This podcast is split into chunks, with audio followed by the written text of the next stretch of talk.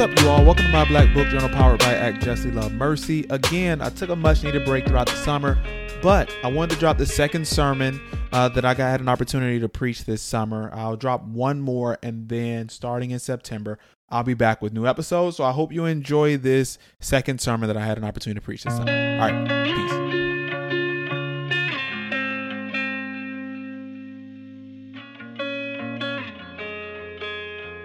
Thank you. All right, let's jump into it. This morning, Richard came Campbell to him was like, I don't know, you, I'm preaching on Anna this morning. He was like, it's not a lot there, my brother. So, uh, I could probably, he said, I could probably do that one in two minutes. Uh, I'm dramatic, so I can make a mountain out of a molehill. so we're going to be in Luke chapter 2 this morning.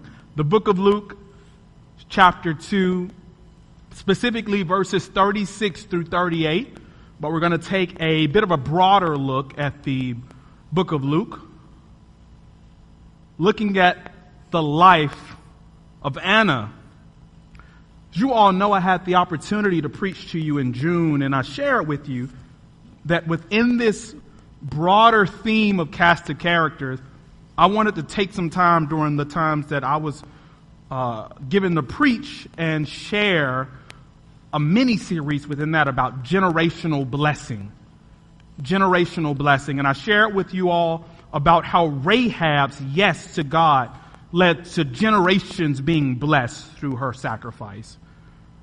Today I'd like to talk to you from the life of Anna about my topic today, my theme, generational stewardship. I believe that by taking a look at this woman's life, we will learn what it means to hope and hold on to the promises of God, to fight for the purposes, promises, and people of God through faithfulness, spiritual warfare, and ministry and service. Let's read verses 36 and 38 through 38 together. It says, There was also a prophetess, Anna, a daughter of Phanuel of the tribe of Asher. She was well along in years, having lived with her husband seven years after her marriage, and was a widow for 84 years. She did not leave the temple, serving God night and day with fasting and prayers. At that very moment, she came up and began to thank God and to speak about Him to all who were looking, for, looking forward to the redemption of Jerusalem. Let's pray. Father God, we thank you, Lord, for your word for it is life. We know that people cannot live by bread alone, but by the words that proceed out of your mouth, Father God. Your, your word, Father, is truth.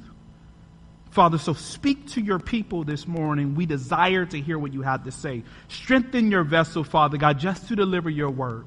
Would you be glorified, Father, in all I say and do? Jesus, would you be magnified and would you reveal yourself to your people and with clarity? God, would you call us to yourself this morning? Will we hear you speaking to us very clearly? God, we thank you and we love you. In Jesus' name we pray. Amen. Amen. So I read those three verses, but in order to fully understand what's going on, I have to give you a little context. So let's, let's go back and rewind to verse 21 and see exactly what is going on that call, that introduces us to Anna. Verse 21 through 24 says, when the eight days were completed for his circumcision, speaking about Jesus, he was named Jesus, the name given by the angel before he was conceived. And when the days of their purification according to the law of Moses were finished, they brought him up to Jerusalem to present him to the Lord. Just as it is written in the law of the Lord, every firstborn male will be dedicated to the Lord and to offer a sacrifice according to what is stated in the law of the Lord, a pair of turtle doves or two young pigeons. So what Mary and Joseph are doing is after 40 days have passed, right? So there was, according to the law of the Lord, after eight days, they were to circumcise this son and then give him that name. But 33 days after those eight days, they were then to travel to Jerusalem. It was the firstborn male. They were to travel and make a sacrifice to dedicate this child to the Lord. That's what we learn in the book of Leviticus, chapter 12. So they traveled to Jerusalem and they go and they make their sacrifice to dedicate their firstborn son to the Lord. Now, there's a couple things that really jumped out at me that I think I wanted to highlight for a moment. One of those things is that in the book of Leviticus, chapter 12, it gives guidelines for what you're supposed to do, what type of sacrifice you're supposed to offer when you're dedicating your firstborn son.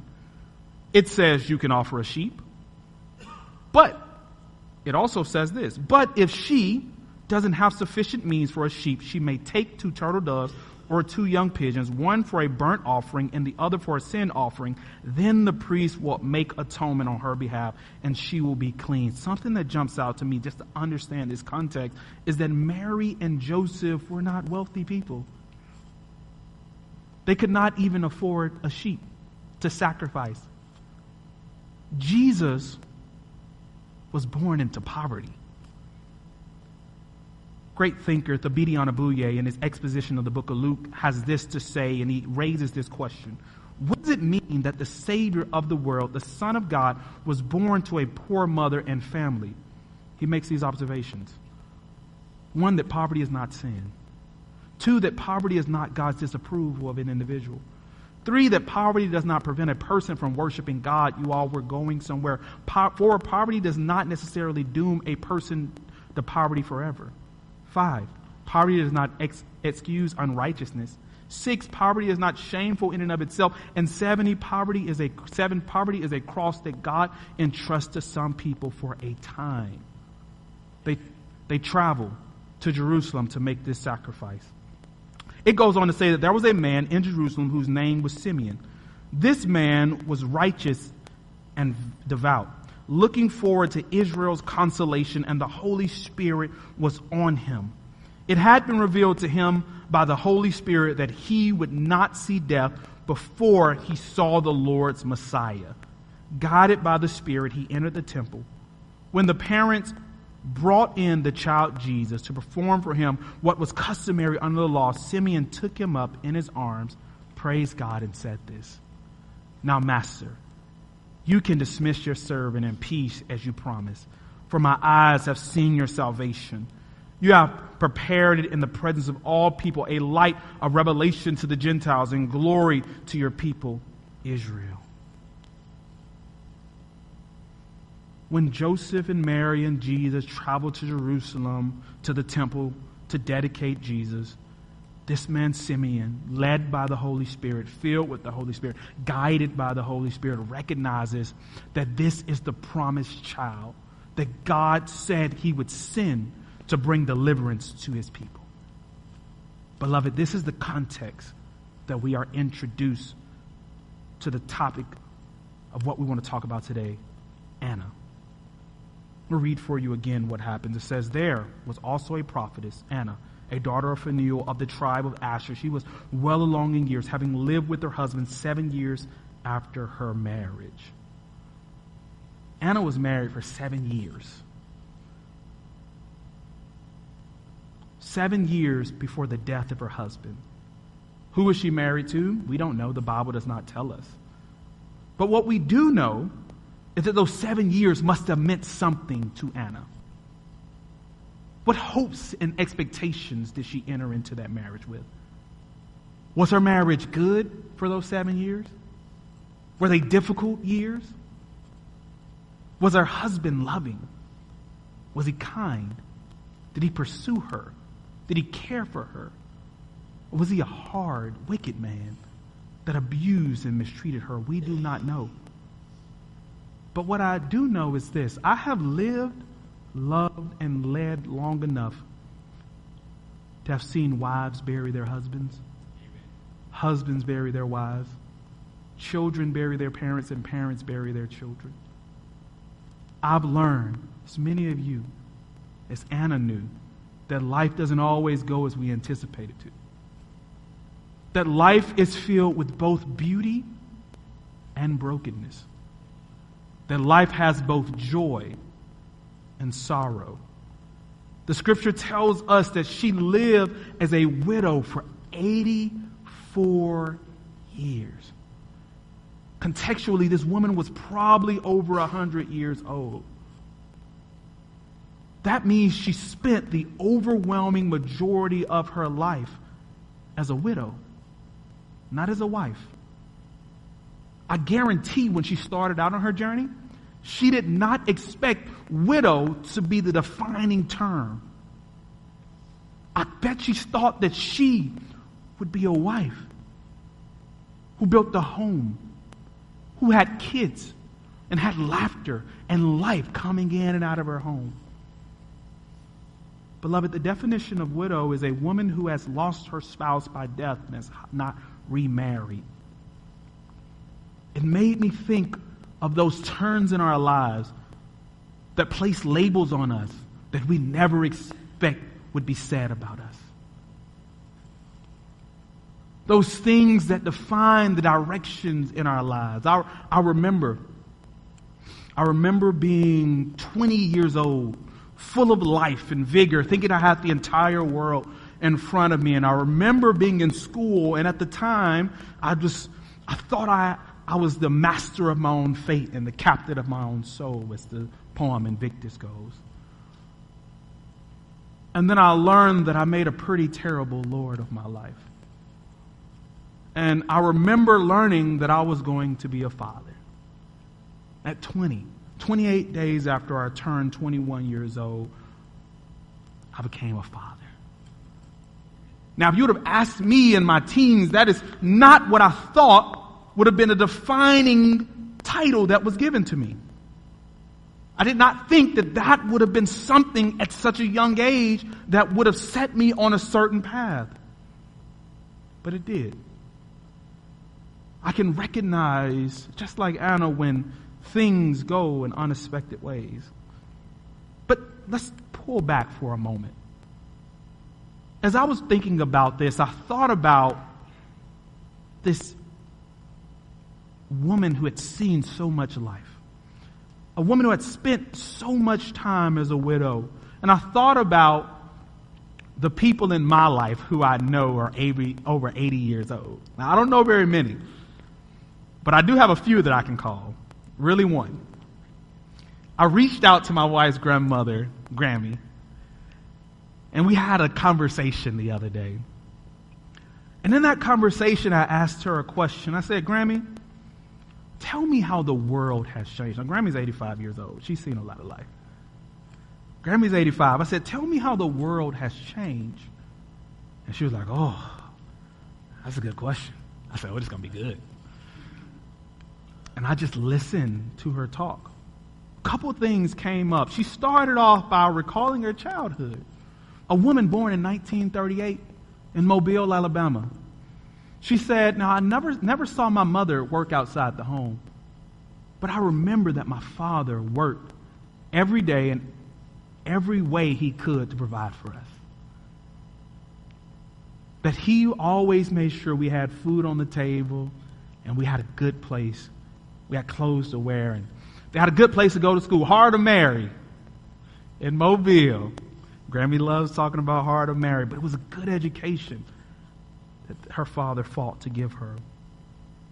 She also made this very profound statement. She said, Yes, things change, but it's not so much that things change, it's people who change. And then people change things. I was like, that's deep.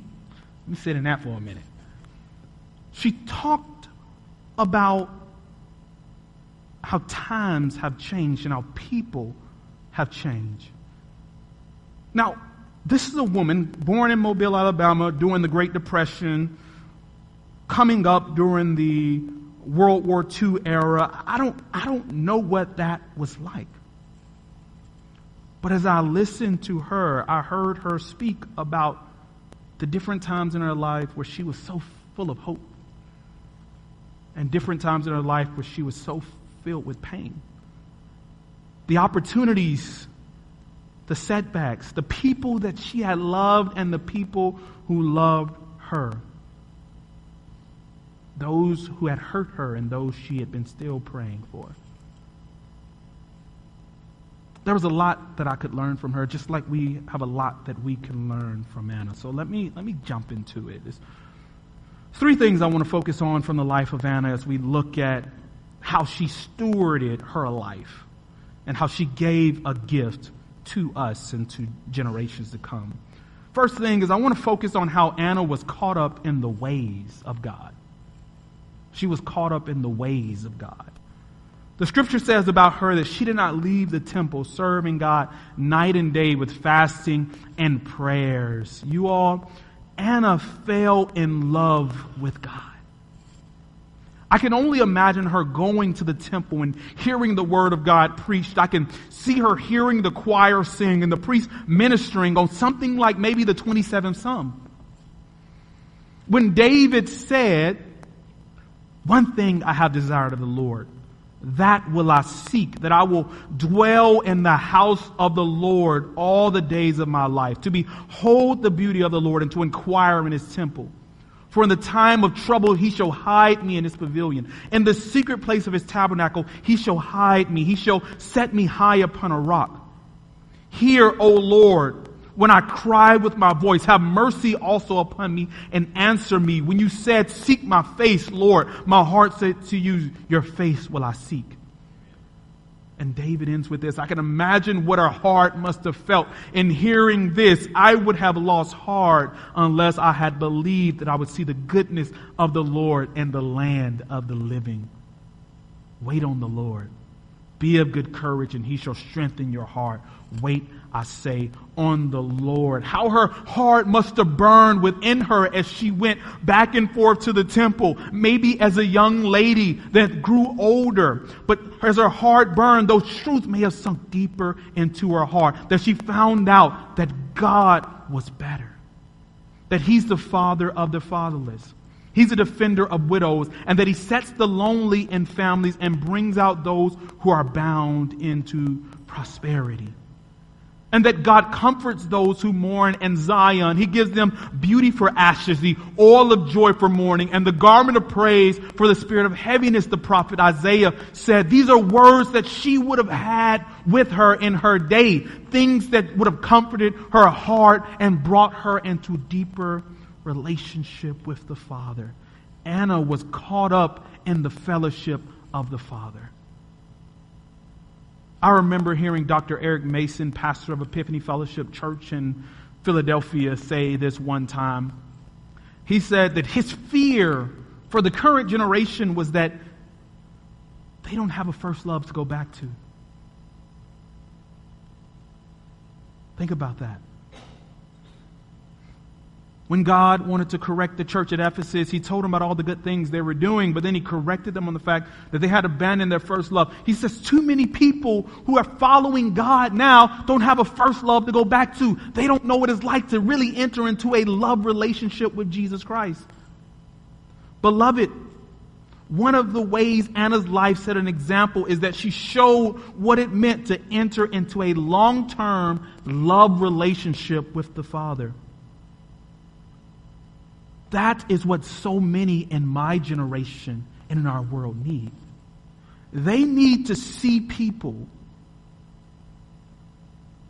who walk with Jesus for decades.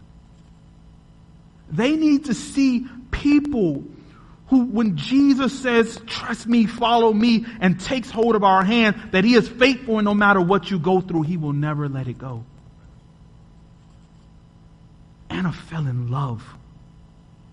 It's, it, it's one thing when I stand up before you and I tell you as a 34 year old that everything is going to be all right. It's another thing when an age 85 year old hand grabs yours, looks you in your eye, and say, baby, God's going to get you through it. It hit different. It moves your heart in a different way because she's been through everything that I've been through plus 50 years. Now, I know what the Great Recession is like. I don't know what the Great Depression is like. I know what 9-11 is like. I don't know what it looks like to have uncles and brothers storm the beaches of Normandy fighting against Nazi Germany and against fascism all over the world. I don't know what that's like. I don't know what is, I, I know what it's like to celebrate the highs of our societal change, but I don't know what it's like to see the vestiges of Jim Crow rooted out and things change over a generation. So when she tells me, God is faithful, it means something different. Anna's faithfulness meant something different. Beloved, she gave herself to God. I have a quick question for you. Have you given yourself to God? Now, I'm not asking if you've said a prayer of salvation or if you joined a church. I'm asking, have you entered into a loving relationship with the Father? Have you fallen in love? Anna's life is a life of devotion. She gave herself to God. She fell in love and she was caught up in the ways of God. But not only that, but she was also caught up in the work of God. It says about Anna that she was a prophetess who served God night and day with fasting and prayers. Anna spent her time communing with God and ministering to people.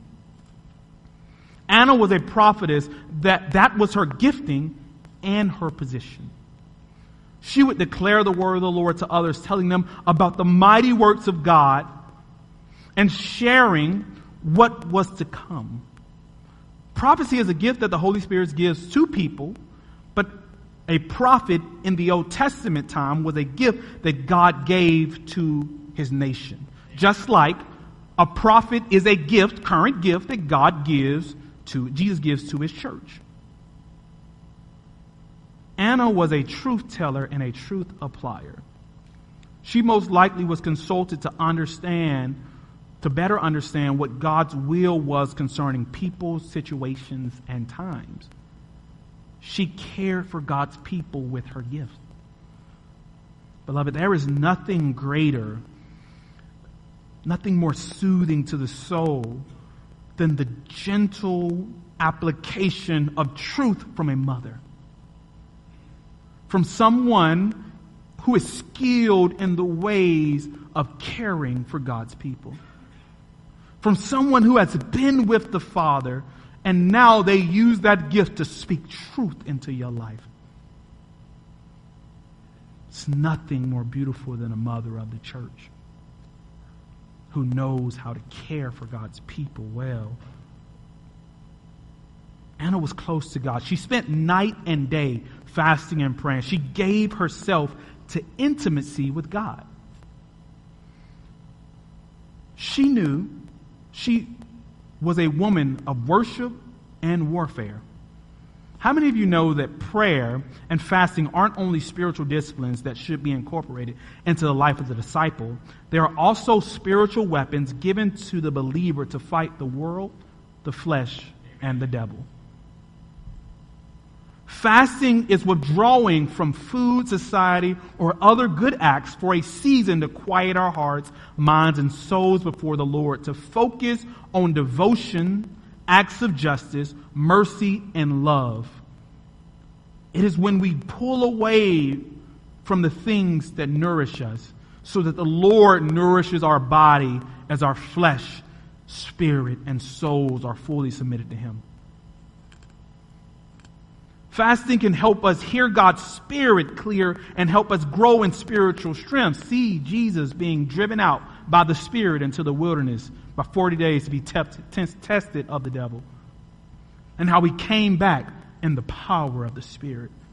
See Jesus' word as he comes down the Mount of Transfiguration and there's a young demoniac there and his father brings him to the disciples and the disciples cannot cast the demon out and Jesus casts the demon out as the crowds are coming. The disciples pull Jesus aside. Why could we not do that? And he says, something only come out through prayer and fasting. There's some things you can only do spiritually through submitting your full self to the Lord. Worship prayer and praise are acts of spiritual battle that strengthen our soul and remind us that God is greater. Beloved, in worship, we remember that God inhabits the praises of his people. In worship, we are invited to participate in subversion. When the flesh lies to us and tells us that we have been forsaken, worship invites us to remind ourselves that God is greater when this world creates systems that try to keep God out. Worship invites us that says He is the King of Kings and the Lord of Lords. He's the Alpha and Omega and the beginning and the end, the first and the last. It reminds us of who He is.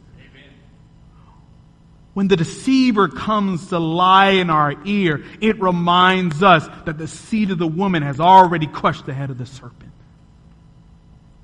Beloved, worship is warfare. She was also a woman of prayer.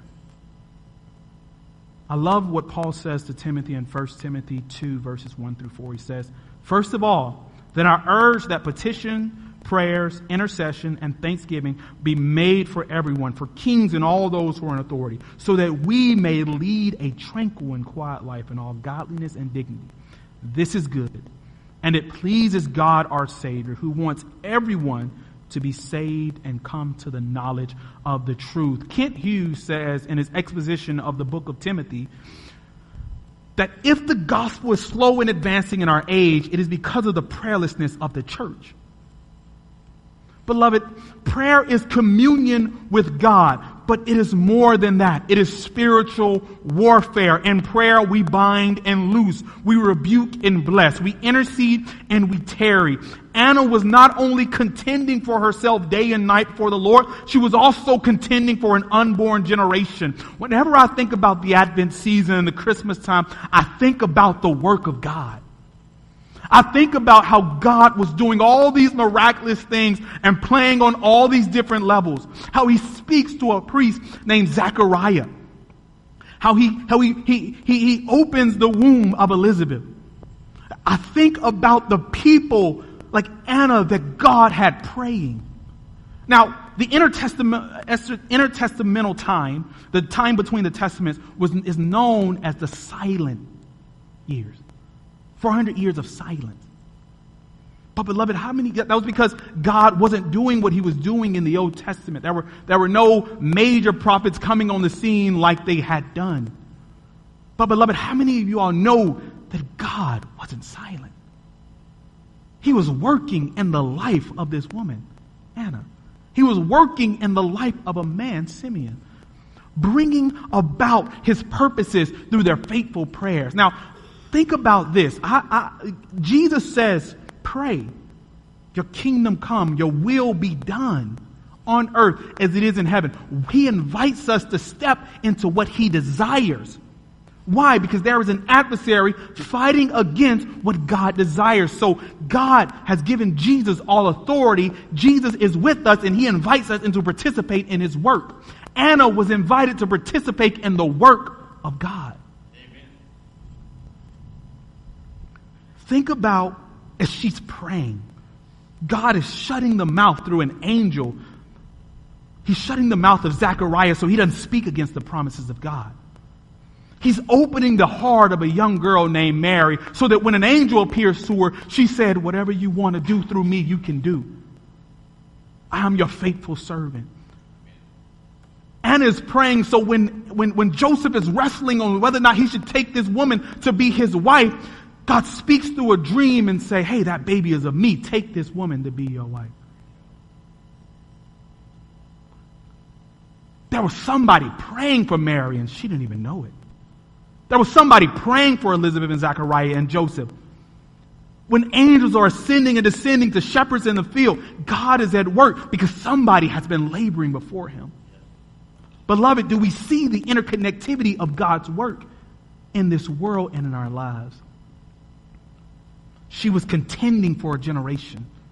She was contending for the promises of God. She was crying out for God's promises to be fulfilled. And finally, she was caught up in the will of God. Scripture says at that very moment when Simeon is holding this baby and making his great declaration, she came up and began to thank God and to speak about him, Jesus, to all who were looking forward to the redemption of Jerusalem. This woman would have known that God had promised to send his Messiah. She probably also would have known that the Holy Spirit had spoken to Simeon. These are two people in the same place doing the same thing. They knew each other.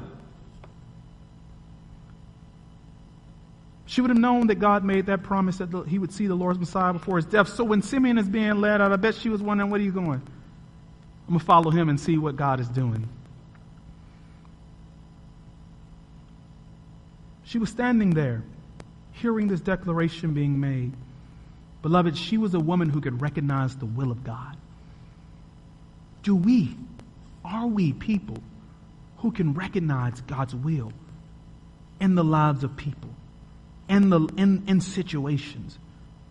Scripture tells us, Paul tells us in Romans 12, verses 1 through 2, he says, Therefore, brothers and sisters, in view of the mercies of God, I urge you to present your bodies as a living sacrifice, holy and pleasing to God. This is your true worship. Do not be conformed to this world, be transformed by the renewing of your mind, so that you may discern what is the good, pleasing, and perfect will of God.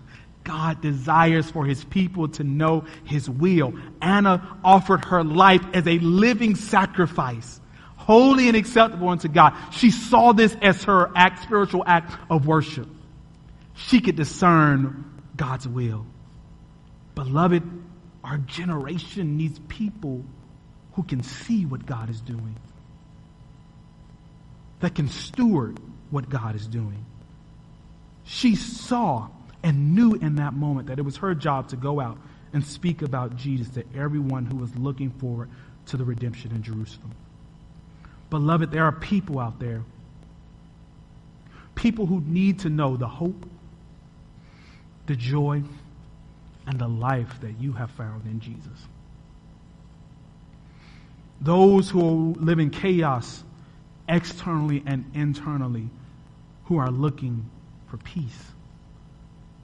Some people are questioning their existence, and if life has any meaning, beloved church, you have the answer. I remember 20 years old, fast forwarding or rewinding, going back, sitting in my car, not knowing where my life was going, not sure what direction to take. I remember late, 2 a.m. in the morning, sitting out, and I had a conversation with God. Now, I'd gotten baptized at 11. I preached my first sermon about 12 or 13. It's a good sermon. Um, and I remember I had a moment with God. I said, God, I, I don't know what it means to follow you. I don't, I don't know what it means to be a good Christian. But if you give me something different, then I'll follow you. I was wrestling. I heard so many sermons and messages in church. And sitting out in that car, I say, you know, if you're you're real like my mom say you are, and if you're real like these people in church say you are. And in that moment, I felt the love, the peace, and the presence of God. And I knew it did not come from me because I didn't have love for myself. There are people who need to know God who loves them. That no matter what mess we make of our lives, He is able to bring beauty out of ashes. That He can transform the heart.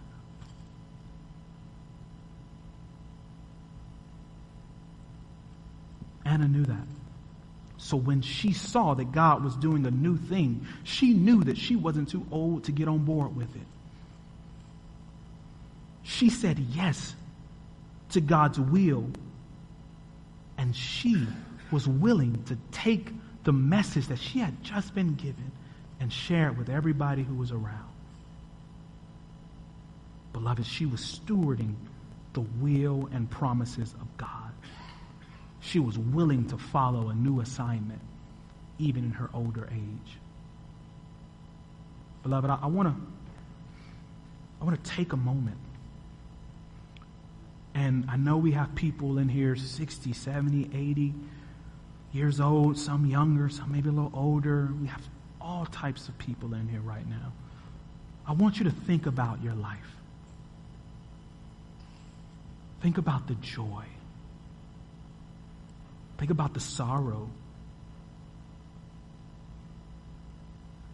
Think about the victories and some of the challenges that you face. What is God saying to you? What is He calling you to do? I know this, this church is, is embarked on a great journey of doing something new. New is not always easy.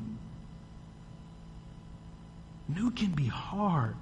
Change is challenging. When I was talking to my grandmother, she shared that change has been hard, that it's scary.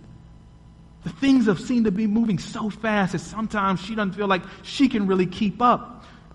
And as I was listening to her, I realized that I don't listen enough. I don't stop to think about someone else's perspective enough. That I think I have too many of the answers.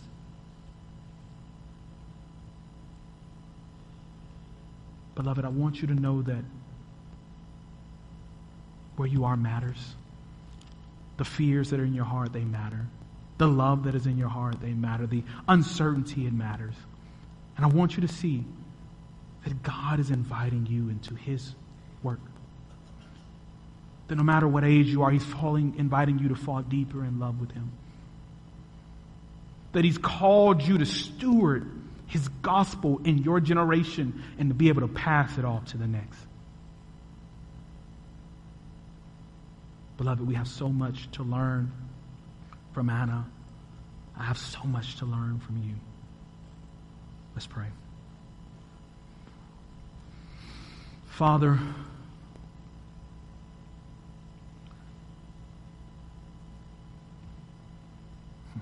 we come with hearts that are open. God, there may be some people in here right now because of the challenges of life, they closed their heart. God, I know what it's like to go through pain and you want to close your heart. We start to doubt your promises and that you're good. Anna could have identified with that, Lord.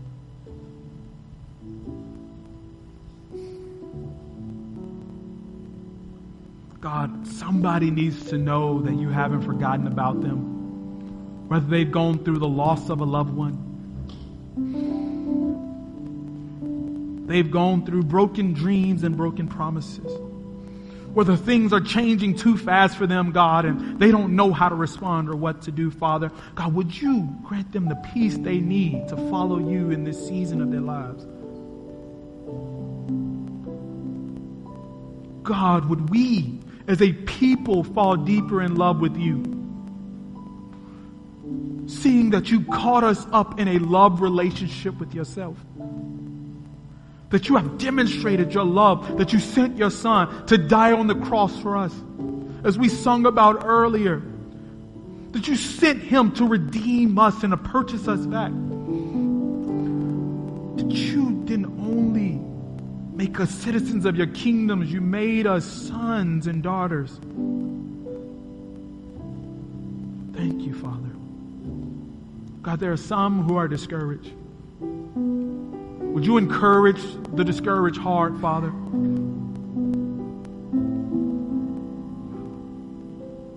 Would you silence the voice of the accuser?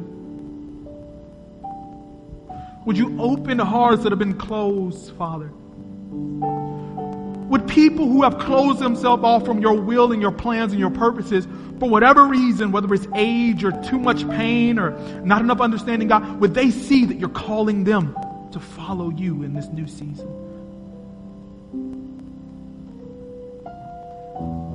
As David said, he would have lost heart unless he believed that he see the goodness of the Lord and the land of the living God. We sung earlier that the goodness, your goodness is evident.